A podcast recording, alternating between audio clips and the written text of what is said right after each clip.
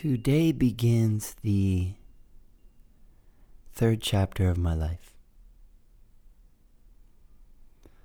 The first chapter of my life was about being in the world. I mean, here I am, little old me, and I'm in this gigantic world. I felt pretty small and overwhelmed for the first 18 years of my life. Then began chapter 2.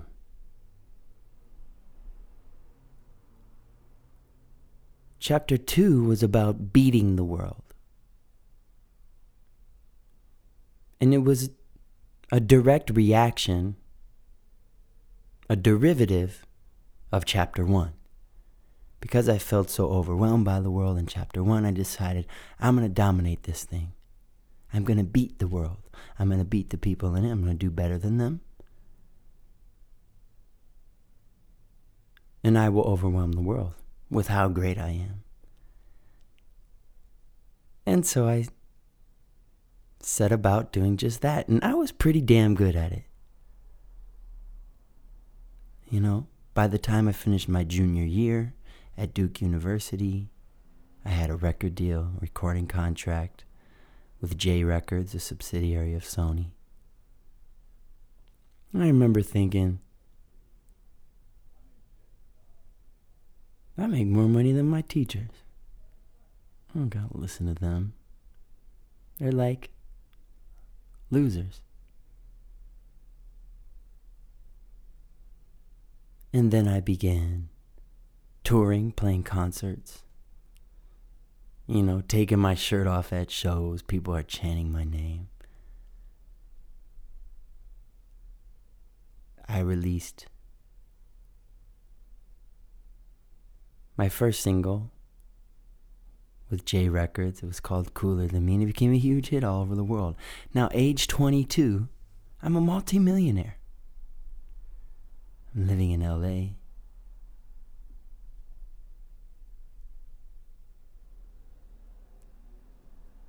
Have a million dollar house in the Hollywood Hills. Driving around in a white Porsche Cayman S. I have more Jordans than I can count. I have Jordans I don't even know I have.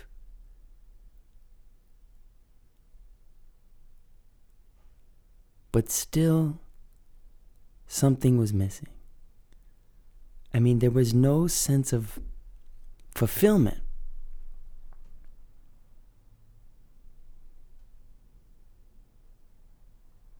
It was all about me. And I was very tricky. I've talked about this in prior episodes. And after I amassed all the material things, I started to amass spiritual things. I learned to meditate,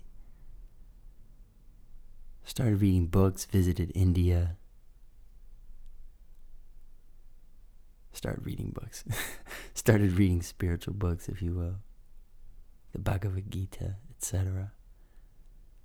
And these are just new means of showing off. They were new sports cars, they were new million dollar houses. And they were ways for me to feel better than other people. I thought, if I get these things, I'm better than the world. I'm beating the world.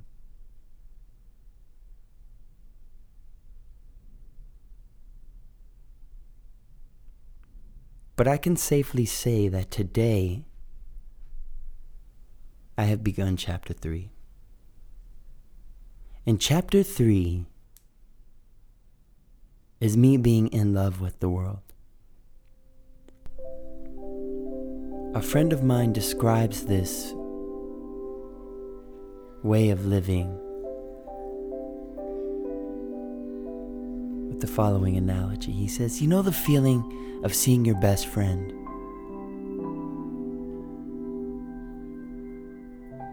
You know, a little contained excitement.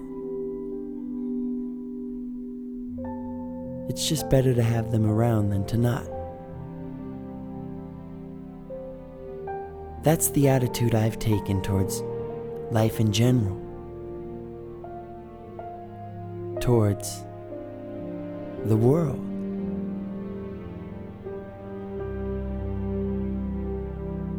And it's so easy to live at the level of individual. You know, whether we acknowledge it or not,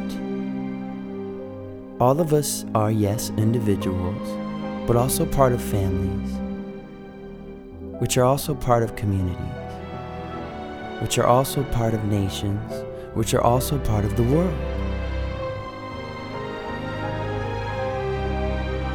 And you, just by being, just by being, affect the world. And your decision to pretend like you don't affect the world affects the world.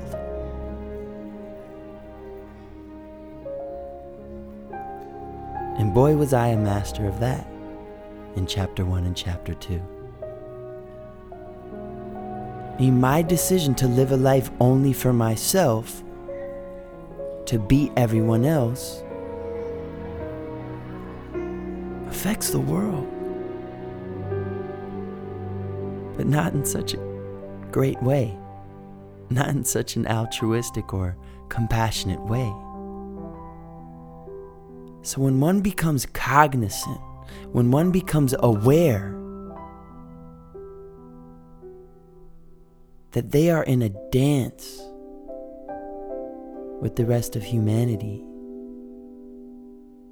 and in a dance with the world.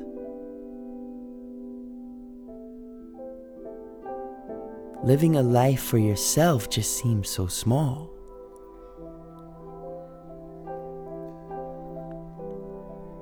And going back to chapter 2 seems so trivial.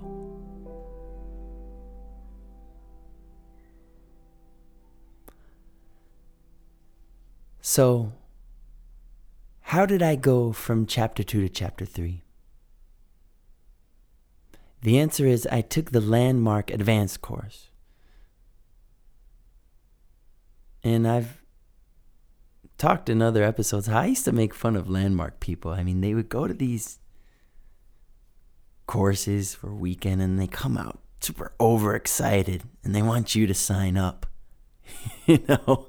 And it's like, what's with these? It seemed creepy. It seemed too good to be true.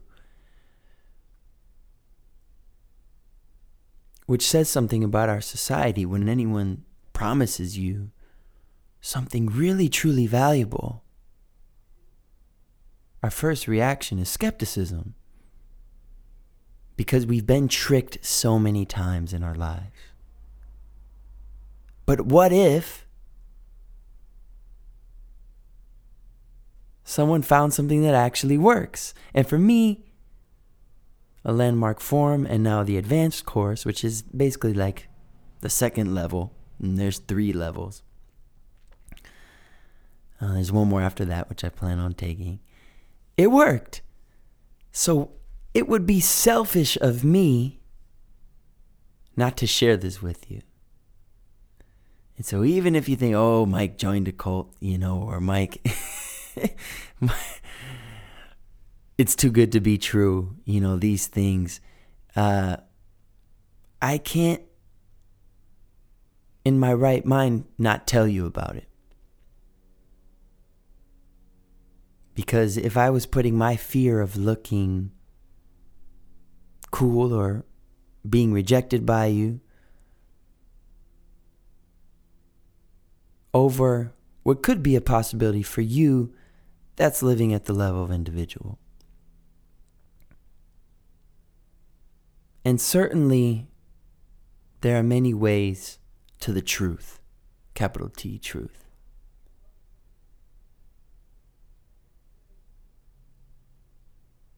But this one was pretty rad. So I took this course in Portland, Oregon, and it's three days Friday, Saturday, Sunday, Monday off, and then Tuesday evening. And I was left with an overwhelming sense of being transformed. And how was this different from the first landmark course? Well, the first landmark course helped me really put the past in my past and essentially left me with a blank canvas. Where before I had, you know, muddy things from my past dictating how I was going to move forward, it helped me complete things to where I was just sort of blank. I was just sort of nothing. And the advanced course helped me create out of that nothing not something for myself, but a mode of thinking where I actually care about my mom's life. I actually care about my sister's life and that she loves it, not out of a sense of duty or a burden, out of a sense of we're a family. And if one of us has a life they don't love, then all of us have a life we don't love. And the same is true at the community level, the city level, the nation level, and ultimately the world level.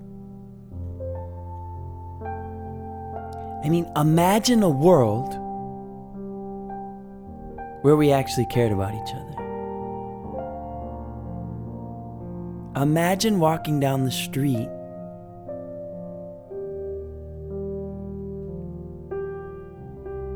and each person that passed you by actually mattering to you.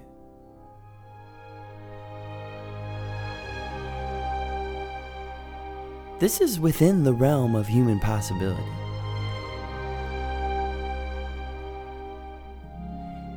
The people only don't matter to us now because we've decided they don't matter.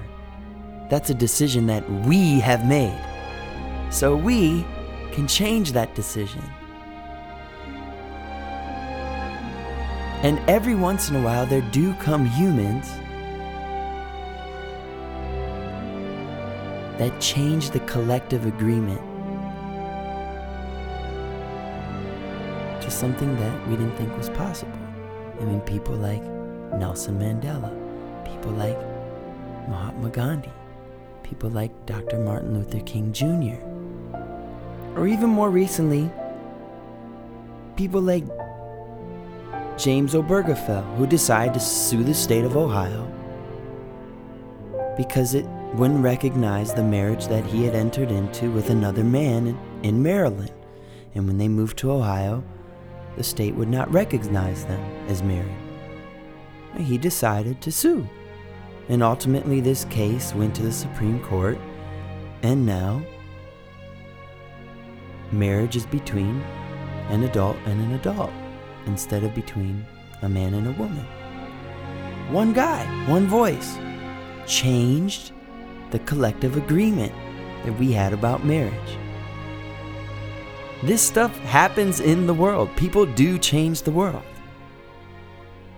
And what if James Obergefell had decided, you know, this, this is never going to change? One voice doesn't matter. You know, we have all the court costs, etc. May take a year of my life, you know, etc. You know, that would have never changed. This is one guy who decided, yeah, I'm, I'm, I'm going to sue the state. Well, we lost this ruling and we're going to appeal. Oh, I had to pay this court cost? Oh, okay, let me figure out how to get the money, etc. One step at a time. Change the world. And really changed it. That's who you are. That's the power that you, right now, with no self improvement, no college degree, no need to learn to meditate or improve yourself at all. That's the power that you wield right now. You have it. You got it.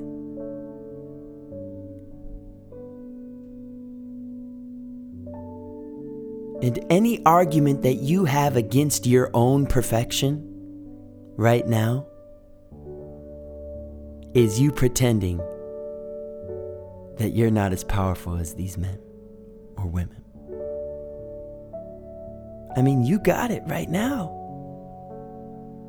Take a second to really acknowledge that.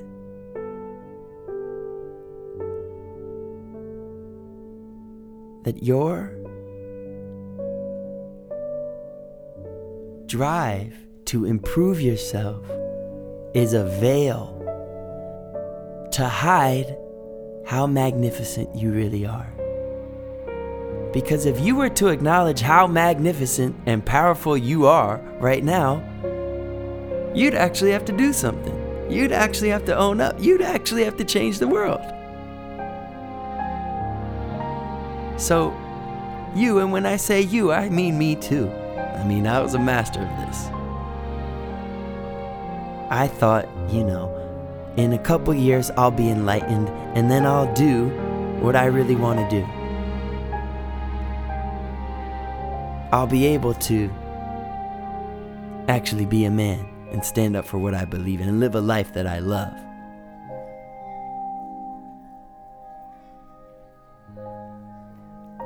And it was that mode of thinking that actually prevented me from having a life that I loved. I mean, it's very counterintuitive and very kind of interesting when you get into it. But you're ready, baby. I mean, I really thought that I needed to explore my psyche a little bit deeper. I needed to fast a little longer. You know, I was someone who did six day water fast. I once went nine days without taking food. Really explore down in there. Because by doing so, it's going to make me a more whole human.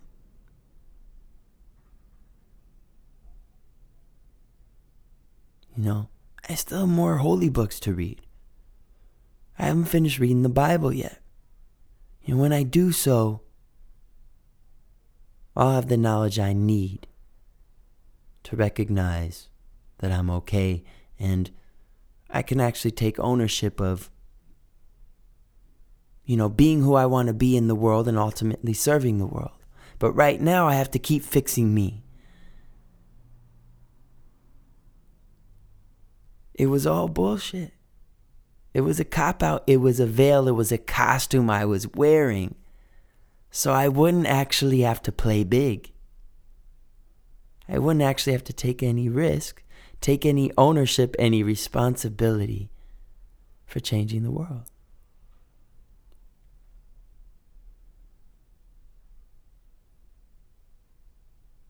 So,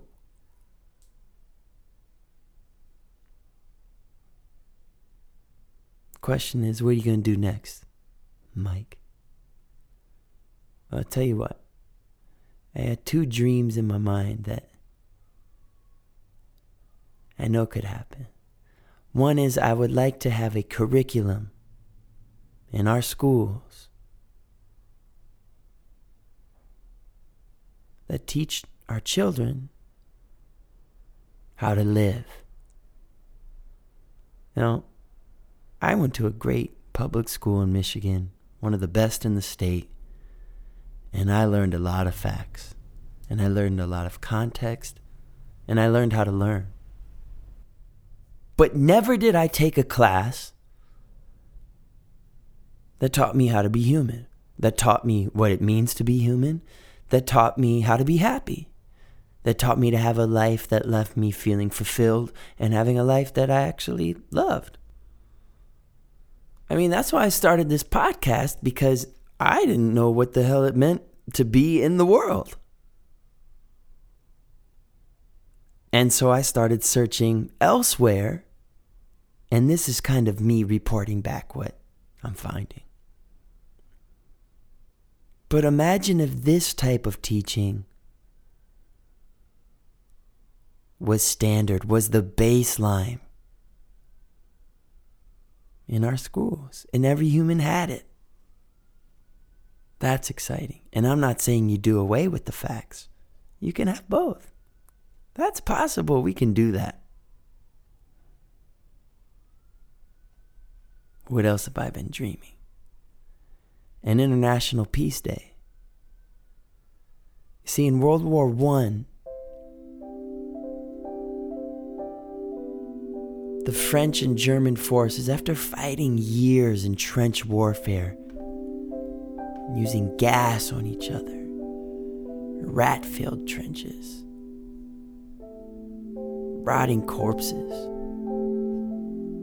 I mean, imagine the stench. This was a real living hell. In Christmas 1914, in the midst of this fighting, this ter- horrific fighting, French, German, and British soldiers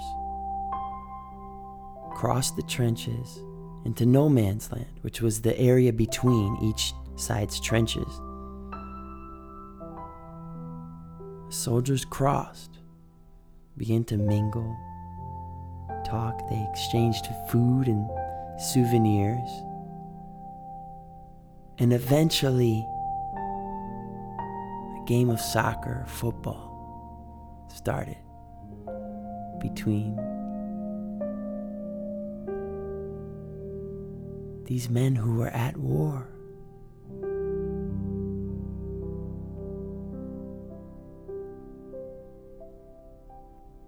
Now, I believe we as humans could change the collective agreement that one day in the calendar year, this would be a day tied to no religious holiday. One day,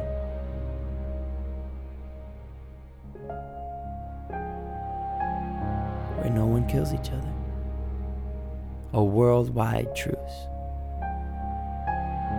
I'm proposing this.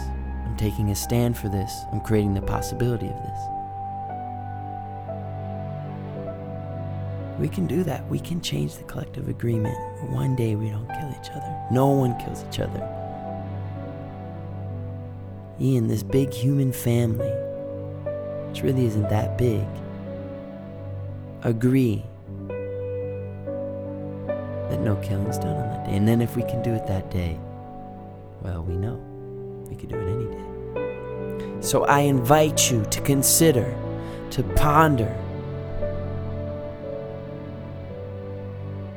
that if failure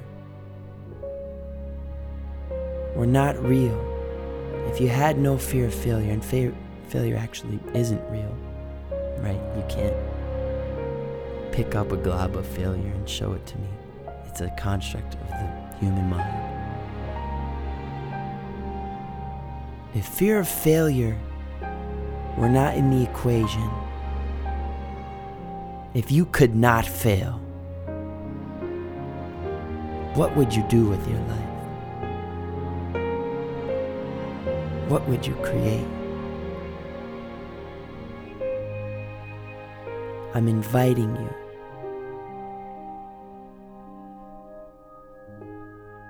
do that now.